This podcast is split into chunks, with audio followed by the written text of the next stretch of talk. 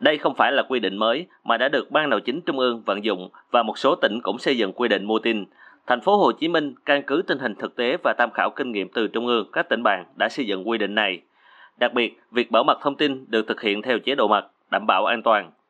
Ông Trần Quốc Trung, Phó trưởng ban Nội chính Thành ủy Thành phố Hồ Chí Minh cho biết, theo điều 3 quy định số 1629, nguyên tắc tiếp nhận xử lý thông tin và mua tin là đảm bảo bí mật an toàn cho người cung cấp thông tin theo quy định của đảng, pháp luật của nhà nước về bảo vệ người tố cáo, người phát hiện, tố giác, người đấu tranh chống tham nhũng, lãng phí tiêu cực.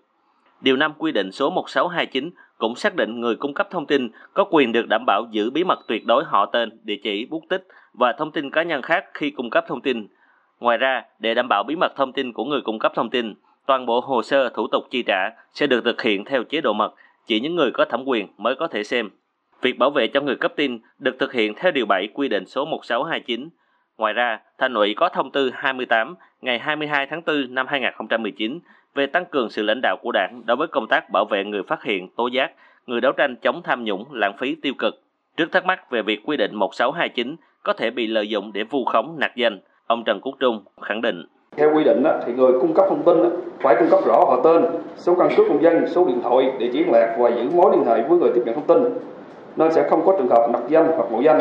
Đồng thời, người cung cấp thông tin phải chịu trách nhiệm về tính xác thực của những thông tin, tài liệu do mình cung cấp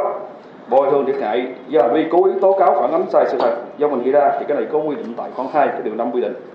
Về quy định mức chi trả tối đa 10 triệu đồng mỗi tin báo, ông Trần Quốc Trung cho biết thêm, mức chi này được thực hiện theo hướng dẫn số 53 ngày 16 tháng 7 năm 2015 của Văn phòng Trung ương Đảng về chế độ mặt phí đối với ban nội chính các tỉnh thành ủy, công văn số 900 ngày 5 tháng 5 năm 2014 của Ban Nội chính Trung ương về nghiệp vụ mua tin phục vụ công tác phòng chống tham nhũng. Ông Trung cho biết, chưa có thước đo cụ thể để xác định số tiền này là nhiều hay ít hoặc đáp ứng mong muốn của người cấp tin hay không.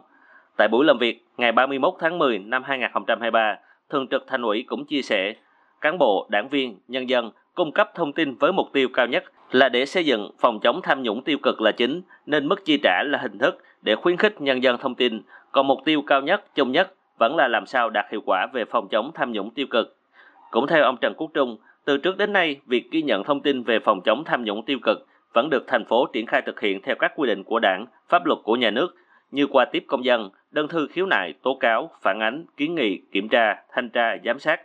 Việc chi tiền mua tin hiện nay là căn cứ theo các văn bản hướng dẫn của Trung ương, kinh nghiệm triển khai của một số tỉnh thành nhằm khuyến khích động viên người dân cung cấp thông tin, từ đó góp phần nâng cao hơn nữa chất lượng, hiệu quả công tác phòng chống tham nhũng tiêu cực trên địa bàn thành phố. Việc ban hành quy định vào thời điểm này là một bước để hoàn thiện các quy trình hoạt động của Ban chỉ đạo phòng chống tham nhũng tiêu cực thành phố.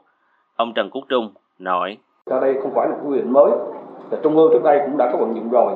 và một số tỉnh thành thì cũng đã có ban hành cái quy định này. Thì việc xây dựng của thành phố tại thời điểm hiện nay thì nó căn cứ theo tình hình thực tế. Bên cạnh đó là cũng có sự tham khảo kinh nghiệm từ à, các cơ quan trung ương và kinh nghiệm từ các tỉnh bạn trong việc ban hành cái quy định.